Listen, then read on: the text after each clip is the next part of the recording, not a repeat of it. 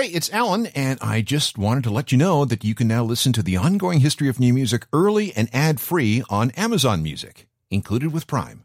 Most people have just one job, but for a significant number of folks, that's just not how they roll. Sometimes you need to take a second or even a third job just to earn enough money to make ends meet.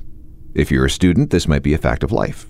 Same thing if you're a newly arrived immigrant, or a single parent, or a person whom, for whatever reason, is stuck in that minimum wage bracket. Or maybe you're a type A personality who just can't sit still. You have this insatiable need to keep working. Instead of sitting at home watching TV, you're out, uh, I don't know, being entrepreneurial. Or maybe you just have too much damn money, and that second or that third job is a hobby. It's a diversion from what you normally do. People with multiple jobs and multiple places of employment, or multiple vocations, or multiple business investments can be found just about everywhere you look, including in the world of music. Rock stars who moonlight? These people need to make money on the side? Uh, Well, need might be the wrong word for some of them, but the number of famous people who have something non musical going on may surprise you. This is the ongoing history of new music podcast with Alan Cross.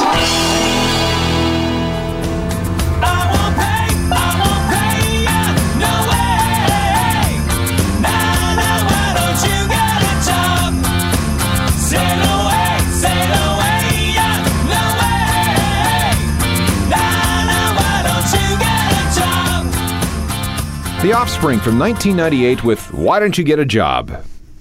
Dexter Holland, the singer, has a bunch of them.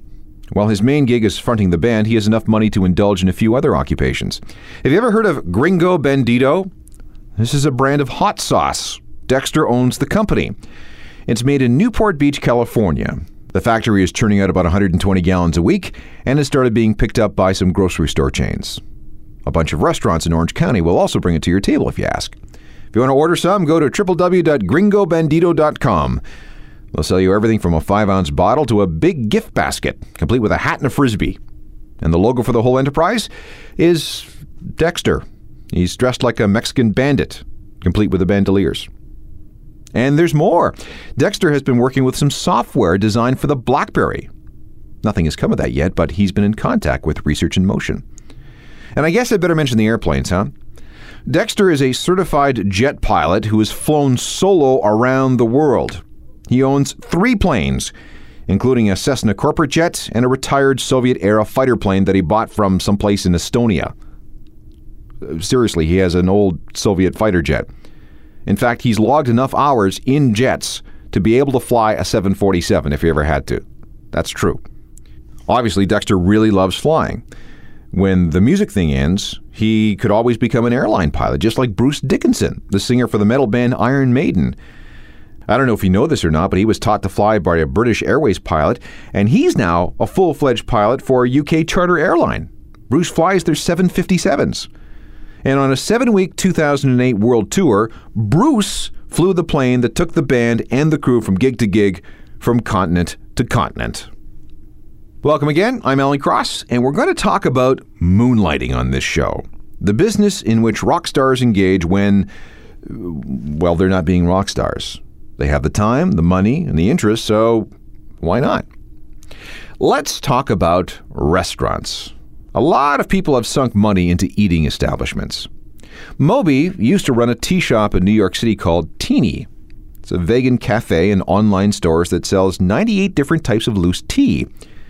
Moby and his partner, his ex girlfriend Kelly Tisdale, opened the place in 2002.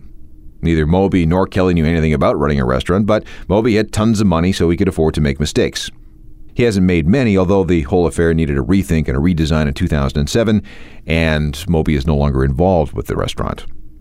Today, TeaNY iced tea is being sold all over the world, just like Snapple, and there's even a book which lists tea recipes from TeaNY. So, if you're ever in lower Manhattan and you find yourself in serious need of a cup of Monkey Pick Superior Tea Kuan Ling Oolong, I did not make that up. They actually sell Monkey Picked Superior Tea Kuan Ling Oolong. Drop into TeaNY at 90 Rivington or check out www.teany.com. So this is goodbye. This is good.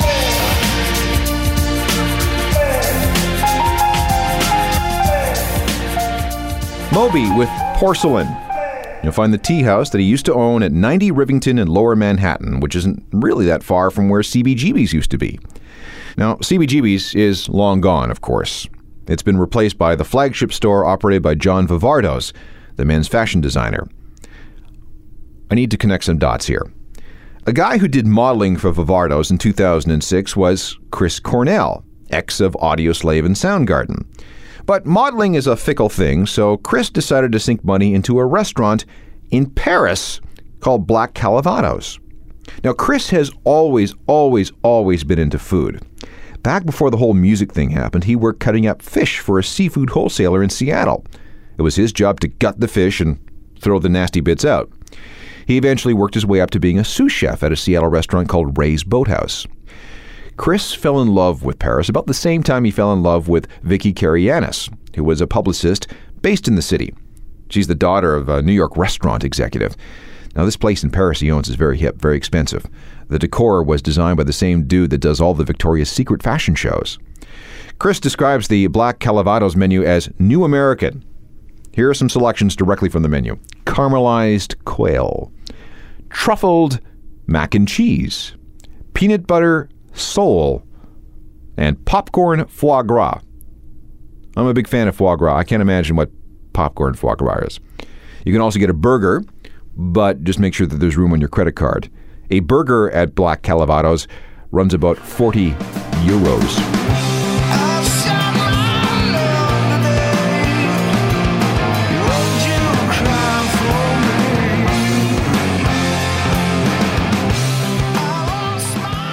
All right, let's talk about another restaurant. This one is Italian, and it's in London. It's called Gasconi.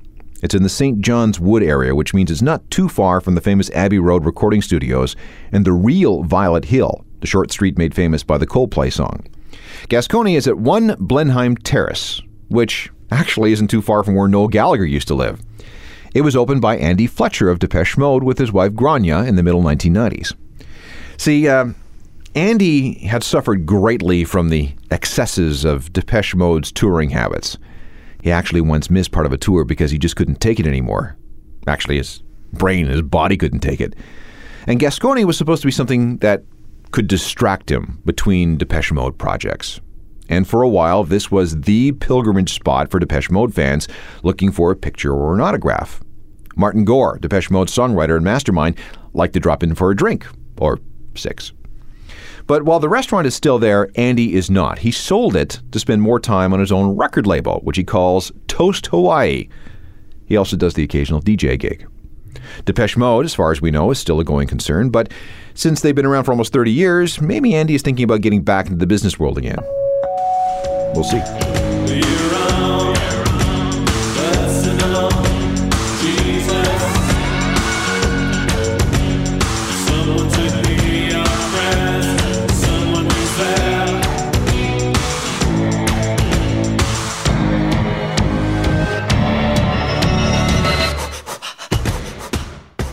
Depeche Mode featuring programmer Andy Fletcher, a former London restaurateur.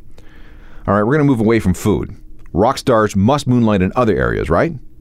Absolutely. Let's talk about clothing next. Being in a successful rock band can involve long, boring stretches with nothing to do. Sure, things are crazy when you're writing and recording an album and then touring behind that record, but what about all that downtime between projects? Let's say that you're not even the principal songwriter in the band. Someone else has to spend all those months coming up with new material, and you sit around waiting for the call. What do you do? Well, if you're drummer Travis Barker, back in the Blink 182 days, you invest some of the money you made with the band in a clothing company. It's called Famous Stars and Straps. He founded the company in 1999 and targeted the skate crowd. It's based in Corona, California, and features t shirts and jackets and hats for guys, and shirts and pants and bikinis for women. And then there are all the accessories, especially the styling belt buckles and bandanas. Famous Stars and Straps has done quite well. Of course, it does help if you have a bunch of famous friends who will wear your stuff in public. If you look carefully, you can see Travis's gear on guys like Tim Armstrong of Rancid and Steve O of Sum 41, Avenged Sevenfold, and B-Real of Cypress Hill. They all wear his, his stuff. And if you've ever been to the Vans Warp Tour, chances are that you have seen people wearing famous Stars and Straps stuff. Annual revenue from this company is in the millions. And if that wasn't enough, Travis created a skate shoe and a line of hats for a company called DC Shoes. and you thought he was just a drummer. Here's Travis from Plus 44 from their 2006 debut album.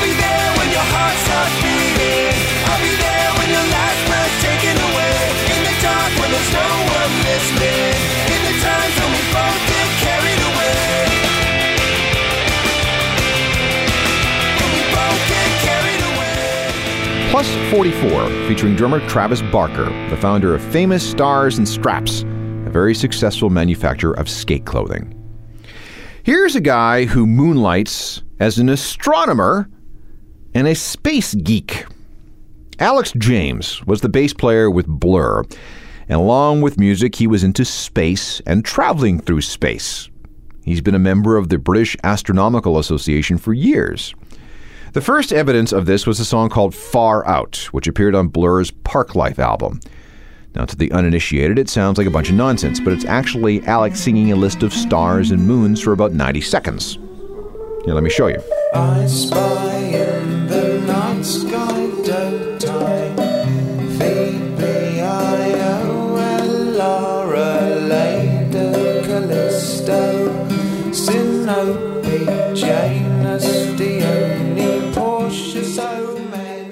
it sounds like Latin or something, but it's Alex James running through some of the moons of the solar system and some of the stars in the night sky. A few years after that came out, he got involved in an actual space program. The British part of the European Space Agency's Mars Express mission was called Beagle 2. Alex asked, and he was allowed to consult on the craft's construction. Bass player in Blur, how cool is that? The Russians launched it from Kazakhstan on June 2nd of 2003. It was supposed to land on Mars around Christmas Day of that year. When it phoned home, it was going to play a song, and that song was written specifically for Beagle 2 by Blur. However, something went very wrong with Beagle 2, and no one ever heard from the probe ever again. It's up there, somewhere, but it's been declared lost. It's too bad, too, because had everything worked according to plan, Blur would have been the first band to play on Mars. And here is what it would have sounded like.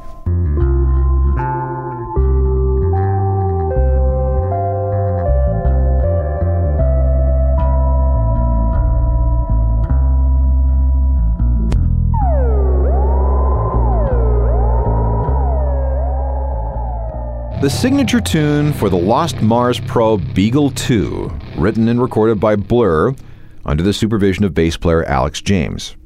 Now, Alex is still very much into space. During Blur's lengthy and maybe permanent break, Alex spent two years at the University of Bath studying astrophysics. He got his honors degree.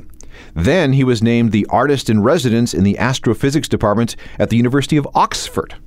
And if that's not enough, Alex also spends quite a lot of time making cheese.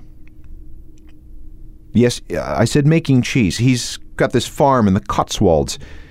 He makes some very high end British cheese. He writes a column on cheese making for one of the big London papers, and he invites people to come out and taste his cheese. But that's another story. All right, let's talk about Marilyn Manson. He may not look like it, but he is quite the entrepreneur. His current project is a particularly potent liquor called absinthe. It used to have a really bad rep as an addictive psychoactive drug drunk by weirdos and writers and bohemians in the late 19th and early 20th century. People like Oscar Wilde and Vincent van Gogh regularly got wasted on this stuff. There's a whole ritual surrounding it with the spoon and the sugar cube and the fire and the water. But it is not for rookies. Trust me. Absinthe was almost legislated out of existence for decades because people insisted it was making other people insane. But there was a revival in the 1990s, and today there are lots of absinthe distillers around the world, including a brand called Mansinthe. Mansinthe is Marilyn Manson's brand, which is made in Germany, and it is absolutely brilliant. In fact, it won a gold medal at the San Francisco World Spirits Competition in March of 2008. The experts could not believe how good Marilyn Manson's absinthe is. Now, this stuff is expensive, and it's not available in Canada yet, But if you ever see it at a duty free store and you're interested in seeing what all the fuss is about, do it. Really.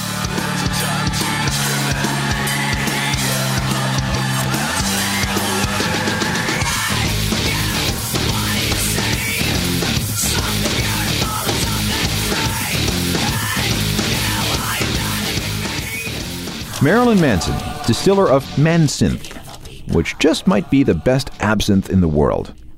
And just to make things even a little more weird, Manson wants to launch his own fragrance, a perfume or cologne or toilet water or something. Which kind of makes you wonder what what what does Manson smell like? Ew. And if the fragrance thing takes off, Manson wants to start a line of cosmetics. And, you know, I, I can see that because he's already one of MAC Cosmetics' best customers. A lot of performers like Manson and Robert Smith of The Cure prefer MAC because it holds up nicely under hot stage lights. But let's go back to alcohol for a second. Let's talk about Maynard James Keenan of Tool and A Perfect Circle and Puscifer. He owns a vineyard in Arizona. And Maynard comes by this honestly. His family still might make wines in northern Italy. He's not really sure, but he thinks they're still back there. He took some of the money he made in Tool and a perfect circle, and he invested it in a high end wine operation. Maynard owns Merkin Vineyards. Merkin for the term that describes a wig that people used to wear in their pubic regions. That's that's not a joke. That's that's true. It's associated with caduceus cellars. Caduceus comes from the ancient symbol for commerce. Caduceus has the absolutely coolest website of any winemaker in the world. You got to check this out at www.caduceus.org. And you spell that C A D U C E U S dot org. Now, I've never had anything from Maynard's Vineyard, but the reviews I've read say that his plonk is absolutely excellent, especially the 84 Cab Blend. Supposed to be terrific. They invite wine lovers to the Tasting Center. It's in the Sedona area of Arizona. It's a place called Cornville. It's north of Phoenix and south of Flagstaff off I 17. Come in, have as much as you like, and then buy a couple of cases. Which, of course, gives a whole new meaning to this song, doesn't it?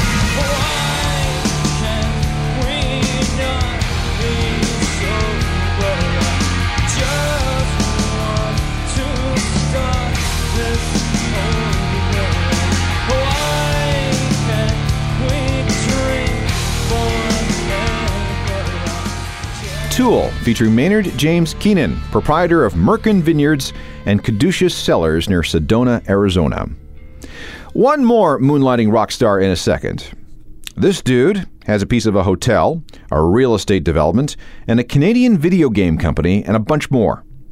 Any guesses? Details coming up. Welcome back. I'm Alan Cross, and we're looking at the diversions serious rock star money can finance. We looked at people with restaurants, lines of clothing, and brands of alcohol. But as high end entrepreneurs, you got to go a long way to beat Bono. Let's set aside everything associated with U2's music and all his political and humanitarian work.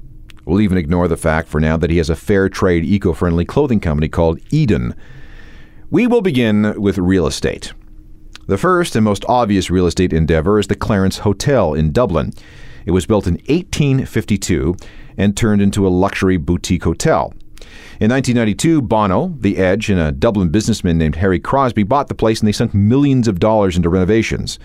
It reopened in 1996 as a five star hotel. It is gorgeous with great views of the river, and anyone can stay there, but it ain't cheap. Rooms start at just under 200 euros a night. That's about 300 bucks. But you can get a suite for $700. Then there's the penthouse for $2,400, plus taxes, of course. And there's more. Bono is part of a company called Elevation Partners. They're a venture capitalist company based out of San Francisco that has about $2 billion to invest in intellectual property, media companies, and entertainment companies. Right now, Elevation has a position in BioWare, an Edmonton company that creates video games. They did Star Wars, Knights of the Old Republic, and Mass Effect. Elevation also has a piece of Pandemic, another video game developer based in both LA and Australia. They've done some Star Wars games too. And then there's the investment that they've got in Forbes Media, which includes Forbes magazine. You know, the magazine keeps track of how rich people are. Then there's the $325 million play into Palm Software and a subtitling service called SDI Media. It's not bad. Bono's got a piece of all that. Nice little sideline while you're fronting one of the world's biggest groups.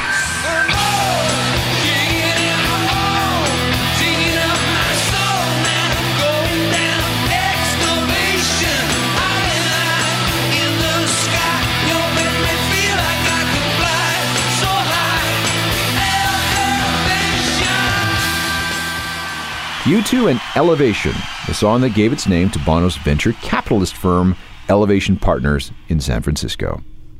We've only just touched on the concept of moonlighting rock stars. Let me give you a few more. Mike Dirnt, bass player in Green Day.